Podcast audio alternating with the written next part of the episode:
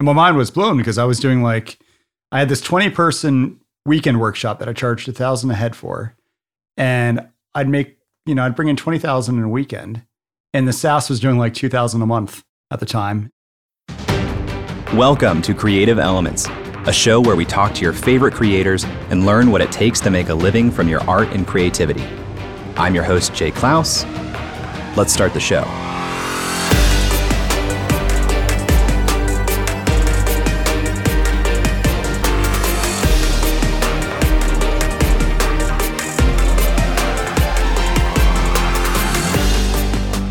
Hello, my friend. Welcome back to Creative Elements.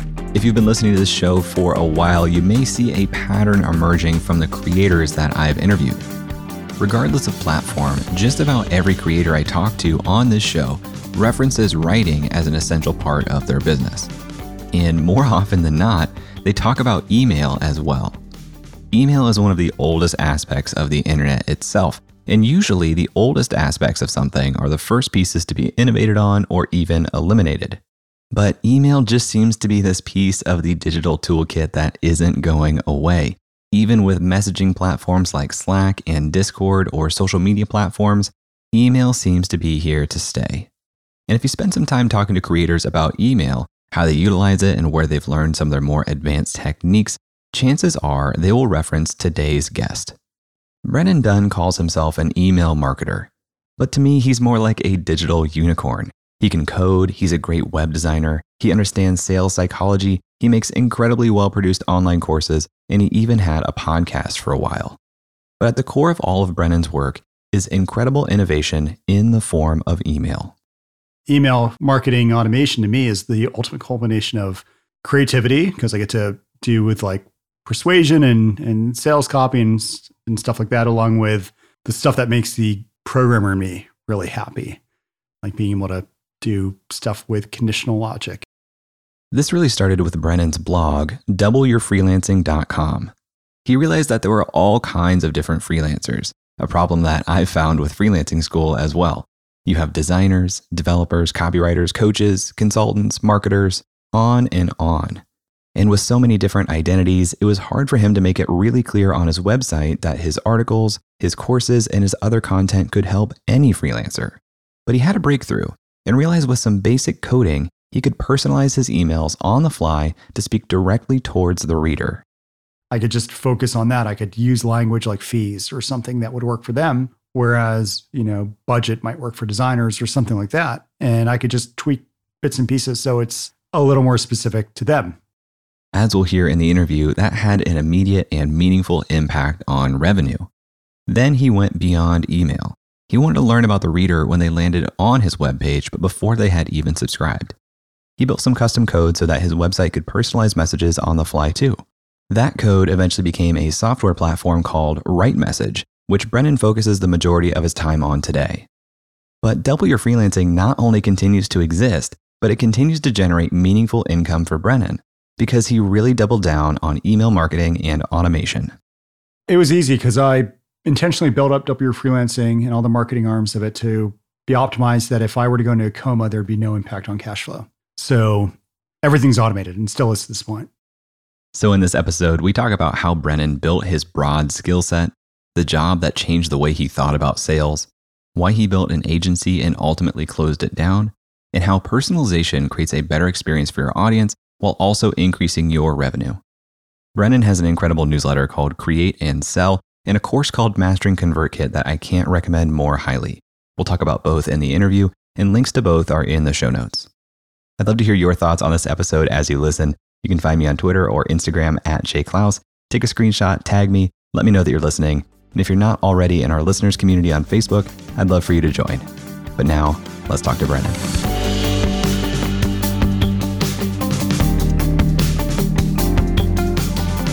Before I got into anything I'm doing nowadays, back in uh, early two thousands in, in high school, I uh, almost went to art school.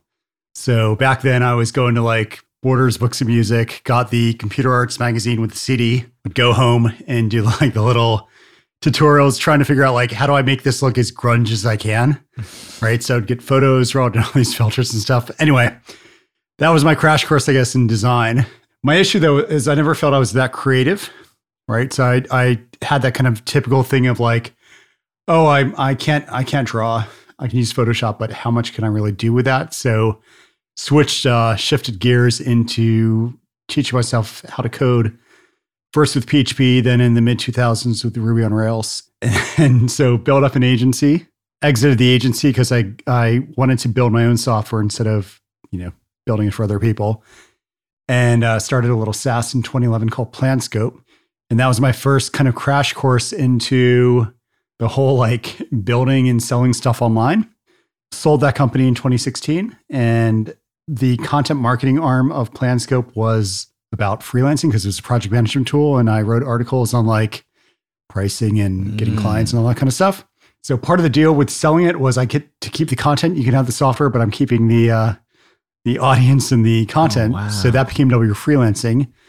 Yeah, I just kind of had to learn, I guess, like a lot of us, how to, you know, I'm one guy, how do I keep afloat selling what initially was an ebook in twenty twelve called Double Your Freelancing Rate, which then morphed into a course, got redone a few times, and um, kind of expanded from there. So yeah, that that that's kind of how I got into the whole email thing was, you know, I'm I'm kind of that stereotypical lazy programmer who wanted to be able to uh, do things once, like I like with scripting, like set up a campaign of emails one time and then let it run and reap the rewards continuously. So that's what got me into email.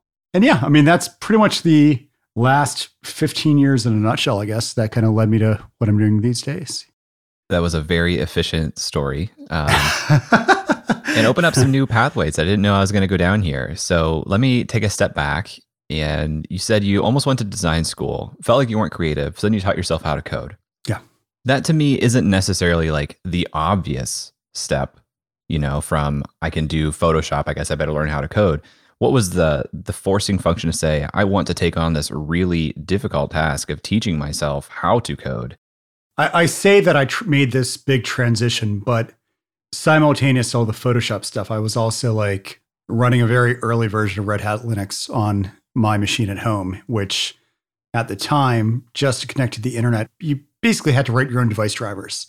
So I was kind of learning the Boolean if else's and that sort of stuff before deciding, no, design's not for me. But yeah, I mean, I, I've always enjoyed both and I still do to this day. And that's why I love frameworks like, you know, it's polarizing, but, but Tailwind, because it's kind of like, it's it's coders who basically created this C S S framework that makes things look nice. And I can work with that because I, I've always kind of straddled both worlds of the creative stuff. In high school, I used to go every summer to a writing workshop where I did creative writing and, and poetry and fiction. And then, you know, I'd come back and I'd get back into screwing around with Linux and, you know, trying to run my own little web server and stuff. Well, one, I think it's a shame, you know, hearing all the things that you were doing, to hear that you had the self-limiting belief that you didn't believe you're creative. All those things are such innately creative things. And I don't know why it is that so often a lot of us are brought up thinking that we aren't creative if we can't draw, if we can't sketch. And I don't know what that is, but we got to fix that culturally. You mentioned that you started an agency after you started to learn to code and put these things together. That's another, another to me, not obvious next step. To me, maybe an obvious next step is to take a job. So where did you build the confidence that you could start a business or an interest that you could start a business as opposed to working at an agency? There were two jobs in between finishing college and um, in the agency. So I did work at an agency, which is where I learned how agencies work. So I did that for about a year. And before that, I worked at a company that, funny enough, this is down, I was just out of college and I was living in South Florida. And I looked up on like Indeed or whatever, one of those job boards. Found a, um, because I wanted to do programming, and I found a a job that did uh, Flash development, which I thought was kind of cool. So I, I I took that job, and what they did was there was this framework called Flex, which was like Flash with Java or something on the back end that I kind of immersed myself in with this job. And this company, all they did was they they would they had this kind of productized offering where they'd run Google AdWords saying, hey, if you're a mortgage person or real estate and want to generate leads, come to us for exclusive leads. And what they did is they sold their clients on single page landing pages built in Flash, would have like houses like faded in and like a little person avatar scroll over or whatever, that they would basically run the AdWords to these dedicated landing pages. And then if somebody opted in, they would then deliver that lead in real time to the realtor, which was really big back in like, this is two thousand four. So this was like, most of the people were buying off a LendingTree or these shared lead type things. And this was a really interesting thing. And, and for me, I was fascinated by it because I was like, people are paying one hundred dollars for a name and an email address and a phone number, which blew my mind. I was like, but then I, then I learned about how the backend worked. And I was like, okay, they make like five thousand dollars if they sell it, you know, off their mortgage commission or whatever. And you get like, you know, ten leads, you close one, it costs you one thousand dollars to get a to get a deal. It's a pretty good deal. That stuck with me, that whole lead gen form optimization. They were running a lot of, they were they were paying for a lot because basically they they footed the ad bill for their clients and paid them a flat price mm-hmm. per lead. So what was interesting to me was they really had to, if they could increase conversions substantially, they would basically up their margins, if that makes sense. And where how this stuck with me was that in doing that, they started to do personalization type stuff, or customization, I should say, where they would do things like, oh, if you were searching from Fort Lauderdale, Florida, they're going to basically drop Fort Lauderdale on the landing page somewhere mm. and uh, just do kind of geolocation on the fly and substituting out content. And they would, you know, they did it because it it made their cost per lead cheaper. So that's kind of, in a way, the beginnings of what led me to what I'm doing now. In, in, a, in a strange way, it started from kind of that experience. But that was a full-time job. Didn't last very long. Moved to the agency. They were not remote, so had to kind of quit. Did freelancing and got to the point where I could either turn away work or I could um, scale a team. So I decided to scale a team. How long do you sit with that decision? Because a lot of people get to that point where they're freelancing, they get to a point where it's like, I am at capacity. But to scale a team is either really unknown to them, or if they know the trade-offs, they recognize that it's a pretty big chasm to cross. So how long did you sit with this idea of, do I just want to increase my prices, stay here, or scale a team? So I started freelancing full-time, and then a year later, which was early two thousand nine, is when I hired the first person to work with me. Now, when I say hired, bear in mind, initially that was just a contractor. So I was subcontracting out work. So it wasn't like I didn't have W P two payroll or anything like that just yet. Got that up to about five people who were subbing for me. These were people that I met at like Ruby conferences and little code camps I was doing up in the D C area. Decided to go out kind of on a limb. This is the hard thing, and and open up a physical office and convert people, if they would, into full-time employees. Otherwise, to start bringing on full-time employees. Did the office thing, moved to a bigger office because we outgrew it, and got to the point where we had eleven people on t- on the team, and we were doing pretty much all greenfield custom web applications, some mobile apps, but mostly web apps. And at around this time, I took a course from Amy Hoy and Alex Hillman called thirty by five hundred. And this is early two thousand eleven. So one of the early cohort-based online courses. It's not a new thing. And um, did that. And I it just kind of opened my eyes to the whole, you know, wouldn't you rather have five hundred people paying you thirty a month, and instead of like three clients paying you twenty grand each a month and needing to chase around invoices and stuff. So definitely got bit by that bug. And the agency stuff got very, de- I was very demotivated to keep doing that. So I decided to, on a whim, again, start a SaaS product called PlanScope, which was just a project management tool. Did the quintessential agency builds a project management piece of software type thing. So that or C R M, I guess. And I, um, And I built that, and then I exited the agency. I headed it off to a person who was doing sales for me and effectively sold it. Yeah, went into uh, full-time online higher scale stuff. What about that work, or what about that point in time became demotivating for you? Was it the administrative stuff? Was it selling? It's administrative, honestly. If you if you if you really psychoanalyze my thought process back then, it would have been, I didn't like, even though we had a good pipeline of work, I didn't like knowing that I was, I had basically created a nine to five for myself, because my employees would get resentful if I was out at conferences, and which I thought is legitimate lead generation things. But obviously I'm out at like the after parties at an event and having drinks and mingling with people and all that stuff. So there was a kind of a percolation in the office. And, and I blame myself. I mean, I should have probably created a better culture that this wouldn't be an, as big of an issue. But the feedback was, we're here because we wanted to work with Brennan, but Brennan's never here. And my justification was, look, I'm on the road doing what, like if I'm sat in my office, I'm not, that doesn't help, right? Yeah, I just, I kind of resented that, to be honest. I resented feeling kind of captive to this job I had created for myself. And I really, I like the idea of the kind of that passive income, not, not as much the passive side, but more of the location independence. I could go and create some software, have a lot of people who are paying me a little bit and none of them have any sway. Because the fact of the matter is we would have three, maybe four clients at any given time. And if one of them called saying, Brennan, we need this done now. I mean, I would make sacrifices to make that happen. But I really liked, I, I know they've call, kind of fallen off a cliff lately, but you know, back when Basecamp, before they were them and thirty-seven Signals, their whole thing was, we don't do enterprise customers because we don't want to be beholden to any one customer. So as an agency owner, I was like, wow, that sounds great. Like I would love to not be beholden to any single one customer. So I think that that's largely what kind of demotivated me out of the agency. And not only is it a nine to five that you created for yourself, but you're also responsible for making sure you're bringing in enough projects to pay the payroll, which I imagine was pretty heavy on you if you had eleven right. employees. There was one time where I couldn't make payroll and I had to borrow money from a buddy of mine who had an agency. When your expenses are... I mean, our, I think we peaked at like sixty or seventy thousand a month in in expenses. When you know just to break even, you need to bring in that much monthly, it, it, and you don't. It's not recurring revenue; it's, it's transactional, right? It's people who uh, they need a new app built. Great.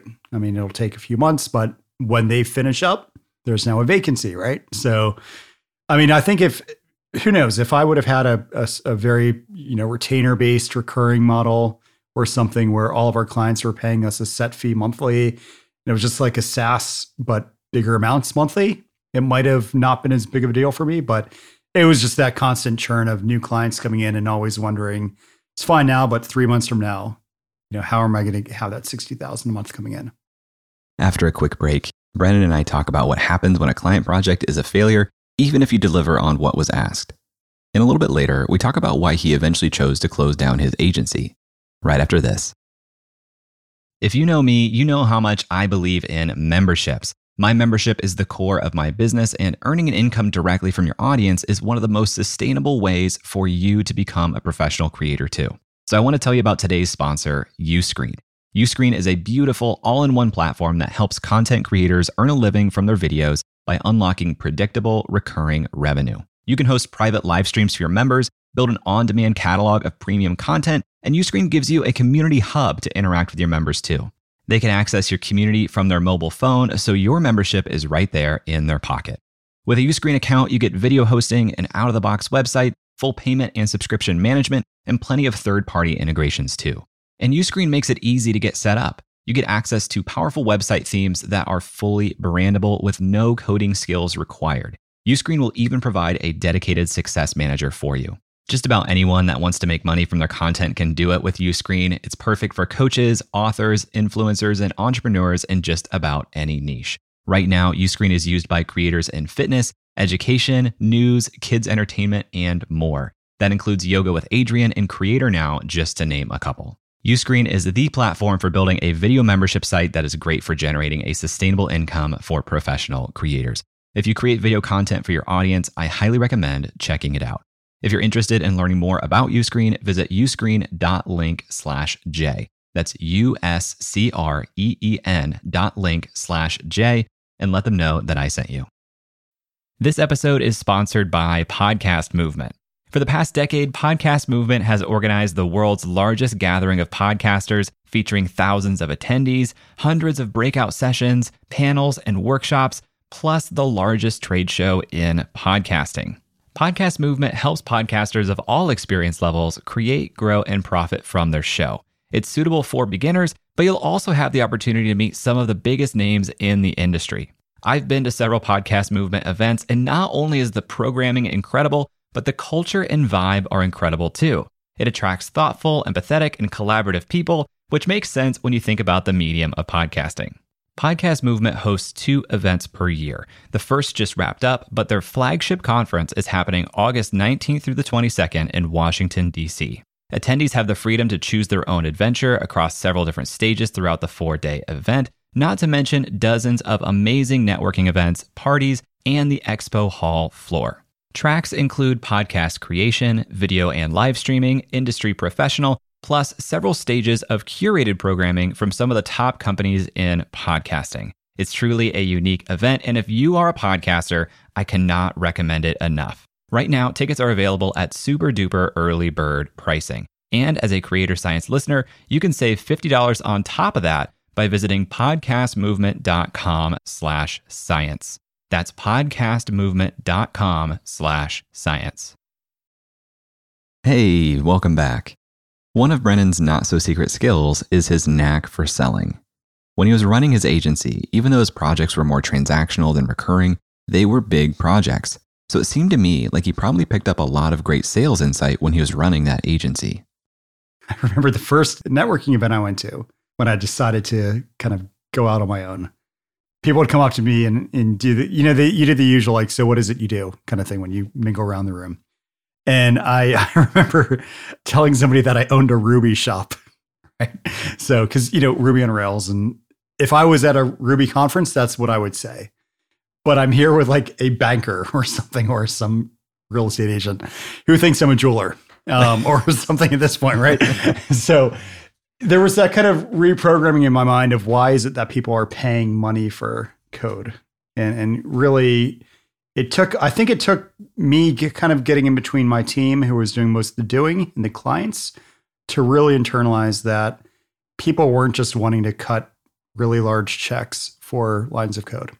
They, you know, there was a business outcome that I, I kind of always knew was there. I think we all know is there. But until I started to think about how do I then sell the business outcome instead of selling the talent or the tech, that's when things for me really shifted, was when I really started to internalize that and started to bake into the whole sales process. Well, how do I learn about what it is you, what is the goal you need to get to? How are you firing your existing website or your existing app? Like, what did they do wrong? And what is this new thing that we're going to be building for you? What does that need to do differently? Because I, I think what I what I realized, which I know a lot of us end up realizing, is that you can technically succeed, but it can still be a failure, right? Like you can still, you can build the right thing that was ordered, but it could flop. And I I I think we all have in our portfolio probably client projects where even though we built the the thing they asked us to build, it it didn't pan out or be successful. So say more about that. Why why would something technically successful be a flop? Yeah. So, I mean, we would have, like, for instance, we had a, um, there's one client that wanted to build this kind of social network for musicians and venues like bars and restaurants that needed live musicians. And we absolutely sold the hell out of him on things like private messaging between the two and all these like social media things like groups and stuff. We basically built a very normal social network for him.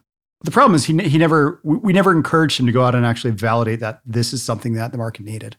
And we never actually conveyed to him that when you have this marketplace model of you've got, you know, buyers and sellers, you've got the the restaurants and the bars and the, the musicians, it's really hard to do a multi-sided marketplace like that out of the gate unless you really know what you're doing and have big marketing spend behind you and so on and so forth. So I think that even though we we built what he needed, we built what he told us to build. At the end of the day, his his startup went down in a ball of flame, right? Like, and, and it wasn't. I, I like to think at the end, you know, at the time I was probably thinking, well, it's not our fault. It's like if if you if I one thing that I I put in one of my courses, this example I use all the time is if I sell a pizzeria, the the most amazing brick oven in the world, but they use shoddy ingredients and they open up in a crappy location and no one ever comes in the door and buys. Is, is, is it my fault as the vendor of that oven for them not succeeding as a pizzeria?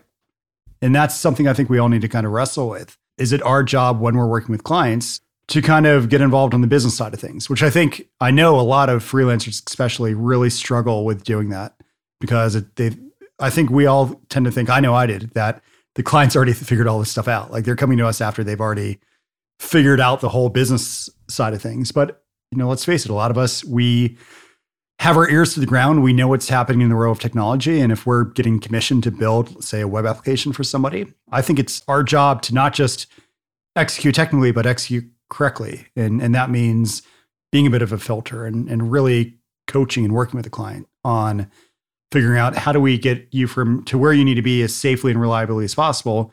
And sometimes, I mean, that might be as simple as starting with a Typeform form and a bunch of no-code type things before, you know, somebody's ready to take that next step. This is really interesting because I want to play this out a little bit to think through this. Like, to me, it makes a ton of sense if you're optimizing for R O I for the customer, mm-hmm. and therefore a positive experience for them, probably a testimonial for you, maybe even repeat work down the line. If you deliver what is asked for and it fails because they didn't do proper diligence, I mean, like, the failure is probably not a positive testimonial, not repeat work. Are there other major downsides here that I'm missing that are even more problematic? I think it's just the fact that, like you said, I mean, there's not going to be repeat work. You could you could use it as a case study, even though it wasn't the, I mean, I think we all want in our portfolio clients who grew because of our input. But I think at the end of the day, like if you're, if you're say, a web designer or a developer or something like that, the thing that I think is probably the best thing you can do to not only increase your value and, and what you're able to charge, but also the likelihood that you get referrals, the likelihood that you go on to grow bigger and better, is to say, all right, I'm a designer. They want a new website built, but what is the job of the website? The job of the website is to generate leads or generate sales or something like that. So how do how do I allow, how do I enable design to that end, right? Rather than just focusing on the aesthetics and what it looks like and what size is the logo and, you know, that kind of stuff, right?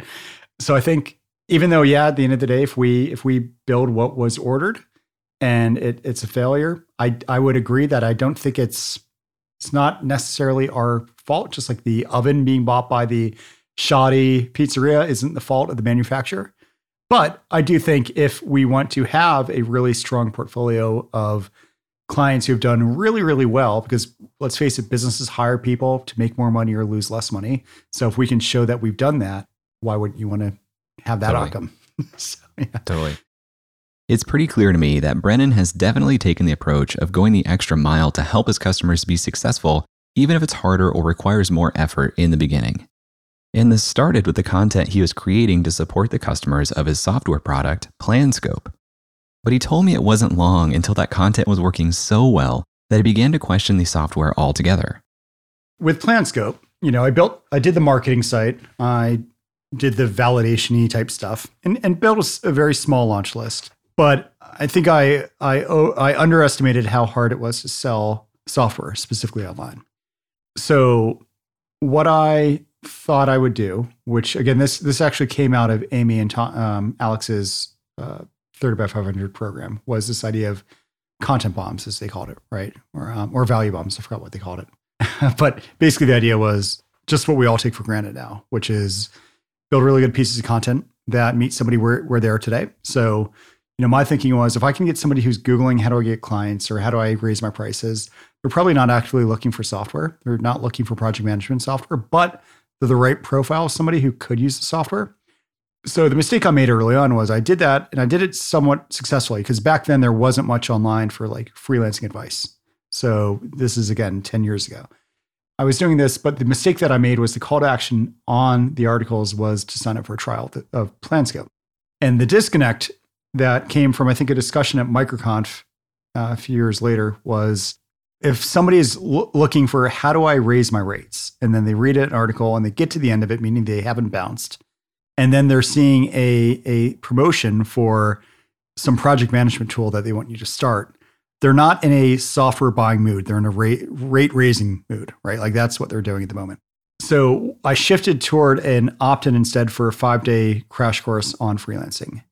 And the idea there was to, you know, build a list and then just kind of send out good content and then kind of softly mention this software product that's associated with, with, the, uh, with the content. Now, I did that, but funny enough, more people were interested in diving deeper into the content side of things than the software, right? So I would get accounts, but that led me to uh, create an ebook at the time called Double Your Freelancing, right? Which was the number one issue that people kept going on about, which was, how do I start focusing on value and pricing on value and so on. That then turned into the consultancy masterclass, which was a two-day cohort class that I ran from twenty twelve to twenty thirteen that was on um, building an agency. So it was a two-day weekend type thing. And that led to two, uh, multiple conferences, one in the U S, one in Europe every year, and a podcast and all that stuff. And it did well. Kind of the heyday was twenty sixteen-ish, I think. And yeah, I mean, it was just interesting because I, I built this thing, but thinking that it would generate leads for the software, it generated leads, but they wanted they wanted more educational and, and kind of coaching stuff, right? So I ended up thinking, I can't keep juggling the, the SaaS and the other side, you know, the majority side, the th- side that's actually paying me like a lot more than the SaaS. So I ended up selling the SaaS. In that moment, before you sold the SaaS, yeah, how did that feel to you to be like, I built this thing in the purpose of selling SaaS, and now this thing is working and the SaaS still isn't selling? It was demoralizing as hell, honestly, because I was like, what am I doing wrong? I'm doing the whole like, if if you're supposed to do content marketing if you have a SaaS, and I'm doing content marketing, but they don't want the SaaS. What's wrong with this picture? And so you weren't you weren't just like giddy, like, okay, I guess I'm doing digital products now. You were like, why isn't this working? I'm, it wasn't, yeah. I'm going to jump into this full force because this is working. It was, no, this why was isn't this working? I, I left the agency with with some savings, and the revenue from SaaS didn't displace that the money I was, you know, burning, and it was more immediate revenue. To be honest, it was better than getting back into consulting. So, you know, that that's what led me to do that. And my mind was blown because I was doing like, I had this twenty person weekend workshop that I charged a thousand a head for. And I'd make, you know, I'd bring in twenty thousand in a weekend, and the SaaS was doing like two thousand a month at the time. And I was like, you know, I mean, the, the, the, the lazy programmer in me wanted the SaaS to just keep doing its thing, because I, I much preferred the kind of consistently recurring revenue model. But, um, the pragmatist in me was thinking, wow, this is doing kind of well. It's so interesting. People's story around money, that they'd be willing to pay one thousand dollars for a weekend workshop, but probably when they're looking at a pricing page that says, hey, this is ten dollars a month. Yeah, it's like, oh, it's too expensive. yeah, yeah, it's, yeah, it's so bizarre. Yeah, it is. When we come back, Brennan and I talk about how he's automated Double Your Freelancing to continue generating significant revenue without needing any attention whatsoever. And before we round out this conversation, we talk about his new software product, RightMessage, that can help you to do the same. So stick around, and we'll be right back. Welcome back to my conversation with email marketing extraordinaire Brennan Dunn. Brennan had sold his SaaS company PlanScope in twenty fifteen and was focusing full-time on Double Your Freelancing for the next two years.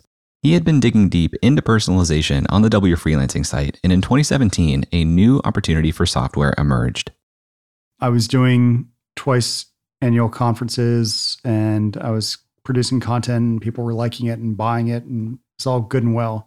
And I think I did get bit by the SaaS bug. I think I, I just, I kind of missed having software that I was selling. How it came about was um, Ankur, the C E O of Teachable, reached out to me and, and saw what I was doing, because we had known each other for a while, and he saw what I was doing with personalization on Double Your Freelancing. So where this came about was people would come to like my course sales pages, so Double Your Freelancing rate, and they would email me, or a few people, I should say, would email me saying, hey, I'm a copywriter. I heard about your course. Looks good. But like all those, all the testimonials are from developers and designers, and it, it seems very developerish. Can this help me? And I'd reply saying, honestly, it's agnostic. Like I don't, none of it is specific to what kind of work you do, as long as you work for businesses. It took me a while, but I, I eventually realized that, you know, there's probably a lot of other people who thought that, but didn't bother emailing me. So I thought, well, what if I could, what if I could ask people, what kind of work do you do? And then when the copywriter shows up on the sales page, just do some if else wiz- wizardry to just show the copywriter testimonials, because I had them. So I started doing that. And then I went beyond that, because I would do things like I'd have an email course that would lead to that product. And I'd ask people when they join the email course, what are they hoping the email course helps them achieve? Do they, are they losing out on proposals? Do they want to start pricing on value? Are they just starting out with freelancing and they want to know how to price in general? And then what I would do is I'd change the pitch they'd get emailed and the sales page that the pitch would lead them to, to reflect that core issue. And then sales started to go up a lot. So basically, I, I realized effectively that I was able to deliver a niche experience, which niche businesses always perform better than generic businesses for that niche, but without actually needing to niche anything. So I got really into that. And I was, it, it turned on all my developerish tendencies. I did that for a few different, so I, I wasn't doing any consulting, but a few bigger companies reached out saying, we've seen your tweets. Can you do something like that for us? So companies like Gumroad and some others hired me to do a little small gig for them. And I did that a few times. And then Ankur reached out to Teachable saying, hey, we want this, but we wanted a software. Can we raise a round of funding uh, with a syndicate? And you can also get some other investors and we can make this a real thing. So wow, someone came to you and said, we want to help raise a round of funding yeah. for software yeah. for you to yeah. build. Yeah, and they they were kind of the majority investor, but we also raised some other money. We raised about six hundred thousand dollars. So it's not a ton, but it kind of helped us start, if that makes sense. Yeah, I, I partnered up with Shai, my co-founder. He's the technical guy. I'm the marketing salesperson. We built a SaaS, and uh, the problem is we, we've we've realized that personalization is so brand new for a lot of people that um, we've completely are in the process of shifting. Not pivoting, but shifting the focus of how we position the product as a result. How did you then now again balance, well, now I have a SaaS product, I have a content product. The content product doesn't necessarily feed this SaaS product. This SaaS product could use its own content. How did you start managing your time in that world? I didn't take a salary from RightMessage for a while, and all my income came from automation on Double Your Freelancing. So I wanted to be in the position that if I never need to log into, at the time it was Drip, now ConvertKit, if I never need to log in ConvertKit again, the business still works really well. And to, to make this explicit, you're saying this is all automated through email mainly. So walk me through like what types of automations are happening in email that is making this work, run, generate profit for you. So how I've designed it is at the point of ingress. So when somebody opts in, I segment them. I, I segment about eighty, eighty-five percent of people on a confirmation page into things of around what kind of work they do, what stage their business is at, what their goals are immediately, and so on.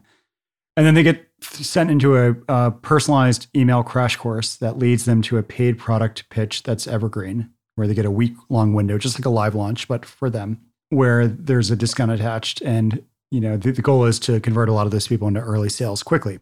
The majority of them won't buy. So they get into a, a fifty-two week long evergreen shadow, I call it a shadow newsletter, but evergreen newsletter, where back behind that newsletter is this bit of automation that I call an offer funnel, where what it does is it looks at all that segment data along with what kind of articles you're reading and what you've bought already. And it basically calculates what should Jay buy next for me, right? So if you, I think you should buy Mastering ConvertKit. So it would set that on your record. And then every week in the newsletter that goes out like clockwork every Thursday, there'd be an explicit personalized call to action in it that would link you to that product. So the goal was to get myself front and center weekly and to soft promote a product, but then every quarter to do a live launch, which is just for you, of that product that is recommended for you. Now, if you were to buy that product, subsequent emails and subsequent automated launches would then be based off of how the offer cal- or the offer funnel recomputes what you should buy next. So if you buy this, everything you, you stop getting promoted that, and now you're getting promoted this. So it's basically just a, a giant Turing machine of things that are looking at inputs. What has Jay told us explicitly, along with how is Jay behaving? And then it's crunching what based off my own, I mean, I, I wish there was more machine learning involved, but it's not. It's just me thinking if if you fit this profile, and you haven't bought this, then you should buy this, and so on and so forth. And that just that just works because people don't care if the email that they're receiving today was written that morning by me or a year ago, as long as it's helpful for them. If you're like me, this strategy of automation may be blowing your mind. And you might think that for Brennan to customize his emails for three different audiences, he would need to write three different variants of each type of email that he wanted to send. But actually, that's not the case. Instead, he uses a coding tool called Liquid to personalize his messages within a single email. Some email marketing platforms, notably ConvertKit and others, utilize something called liquid templating, which allows you to inline add conditional content. So I would have a single email but I might change the subject of it to say something like designers colon, here's what you need to raise your rates today. And I might include a sentence or a quick one-liner testimonial that would just be switched off of what kind of work they do. So here's a designer testimonial, here's a developer testimonial, or something like that. And the goal there is just to make it so the email's slightly more relevant to them, even though the majority of the content of the email is identical. But it helps with open rates because they see themselves in the subject. They see an example, and this really shines in like pitch emails, not as much newsletters, but definitely pitch emails where you can really focus in on, I know this is the thing you're currently struggling with because you've told me, or you're on my website and you're reading mostly articles about marketing, so I can infer you have a marketing issue. And I'm going to then focus the the positioning of this product to be centered on either what you've told me or how you're behaving. Just like I would in person. Like if, if, if you know, if somebody comes to me at a conference and they are like, hey, I'm a web designer. I've heard about your course. I'm just starting out. Do you think it's it's for me? I would absolutely tailor how I describe the thing with them in mind. I wouldn't talk about like agencies who who've bought the course or anything like that. So it's the same concept, just done through conditional content. And it doesn't require, if you have five, this is the mistake people make is, because you can, you can layer different things. You can say, I want to change this bit of the email based off of their experience, and then that bit based off of the kind of work they do. If there's three experience levels and five different types of work, you don't need fifteen unique different pieces of email. You need a single email with some very easily written liquid conditional content. I know all this is in Mastering ConvertKit. And now between Mastering ConvertKit and your new project, Create and Sell, I can tell that you're really focusing on creating excellent content for like the advanced email marketer, the aspirationally advanced email marketer. So I'd love to talk a little bit more about that, because that is a hole that I've also seen, like as someone who's trying to learn this stuff, all roads lead to Brennan when I'm trying to learn these things. So how did you start to realize that you were in a position where people who were doing this type of work didn't have content that was really serving them? I mean, it makes sense why, but I, I, I think like a lot of the content you find online about email marketing tends to be more, to be blunt, beginner focused, right? And I know I know why it's that way. There's there's volume reasons why it's that way. But I think just like if if everything, when I was learning how to code, if everything stopped at how do you install Ruby or how do you, you know, get a basic hello, hello world app up, I, yeah, I mean, it would be, I wouldn't have advanced at all, right? So I think what I'm trying to do with Create and Sell is to try to say others who have a real business that they are currently running where their products are offering, they're mostly doing their sales through email marketing, they have an audience, and you want to amplify this and you're ready to go beyond just the usual broadcast emails you send out from time to time. And then like, oh, it's my calendar says it's May twelfth, so I'm going to shut down the list for a week and do a live launch pitch thing. You want to get away from that and you want to focus more on automation. And, and, and the angle that I'm trying to, to also take with Create and Sell is that automation doesn't necessarily mean it's it's just for the person doing the automating. Like I, th- I think there's this idea that if, you, if you've automated everything, you just sit on a beach somewhere with a Corona and like that's your end goal. It's like that whole like Lambo with the mansion passive income thing. Here in my garage, just bought this uh, new Lamborghini here. It's fun to drive up here in the Hollywood Hills. The argument I'm trying to make is that automation done right allows you to deliver the most relevant content to the right person at the right time. So if somebody's getting content that's more relevant to them and more specific to their needs at their stage and where they are, then they're more likely to keep reading your content. They're less likely to unsubscribe. They're more likely to really pay attention when you contact them, which the net effect of that is going to be more people are willing to buy from you. So my argument is that automation done right, personalization done right, and the underlying segmentation data, which is required for personalization done right, is going to lead for a more engaged email list. And I mean, obviously you need good content too, but a more engaged email list that translates into more revenue for us. So that's the whole long and short of what I'm trying to do with it, is to say, if you can stop treating everyone identically and just going in and saying, I'm going to create a new broadcast and send it out to everyone, and the only personalization is sticking somebody's first name that they already know at the top of the email, there's more we can do. And if we can do that, it's better for everyone involved. It's clear to me, especially using tools like RightMessage, how you can do personalization in email, but we don't see this on like Instagram. Like, mm-hmm. will will we ever see personalization when I'm looking at videos on Instagram or videos on YouTube? Do you see it entering different mediums? I mean, it's there's there's macro personalization happening where you're absolutely being served a timeline that is based off of in previous consumption behavior on your part. But then on the micro side, meaning the individual post, there's no personalization. That's one of the arguments I have for why email is better, is that it's it's truly one-to-one rather than if I tweet right now on Twitter, it's one-to-many and there's no permutations of my tweet at all.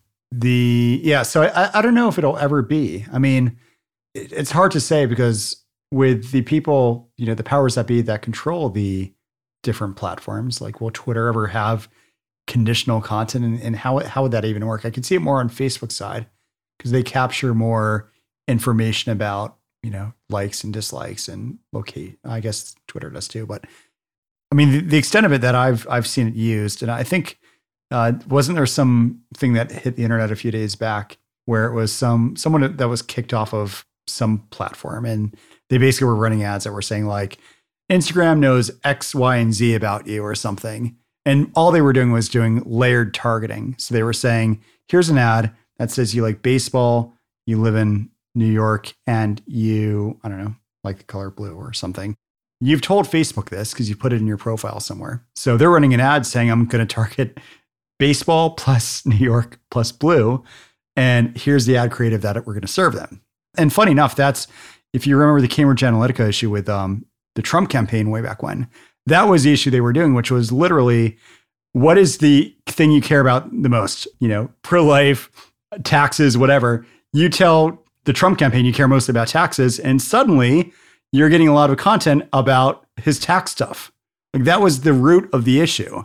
And I personally didn't see anything wrong with that because that's literally, I think, what we're supposed to be doing, which is reacting to inputs that we're getting. But yeah, I mean, I think that that's the stuff that the extent of it, I think, on social networks will be pretty much that, being able to run very targeted ads based off demographic inputs. You are creating this content that is like at the cutting edge of the top end of people who are trying to do email marketing. That boundary will continuously move.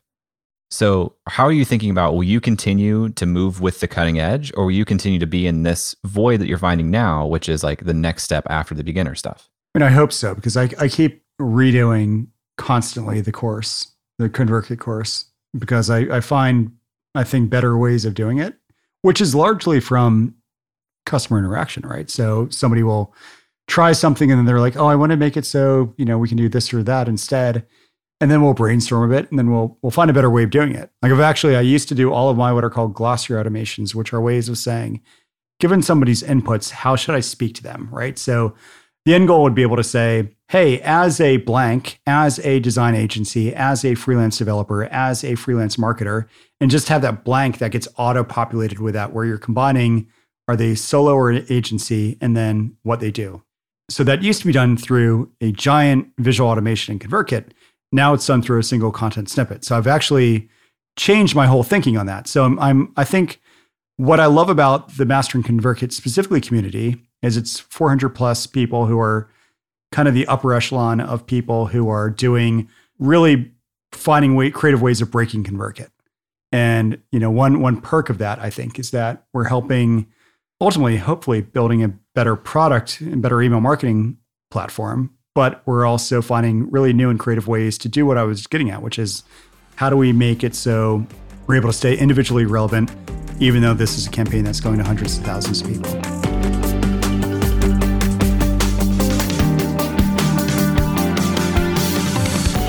Brennan has built such an incredible set of businesses here, and the way he utilizes personalization and automation to run Double Your Freelancing without putting much additional effort into it is so incredible and just so aspirational.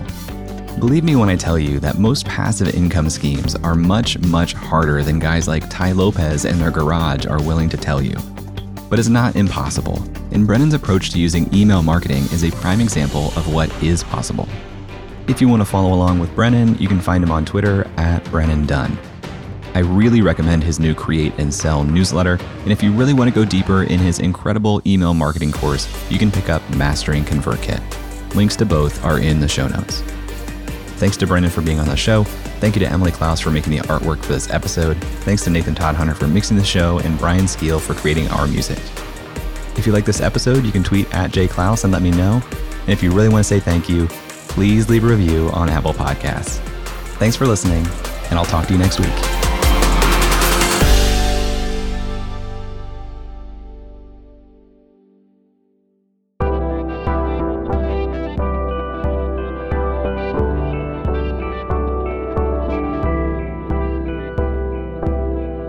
The Podglomerate, a sonic universe.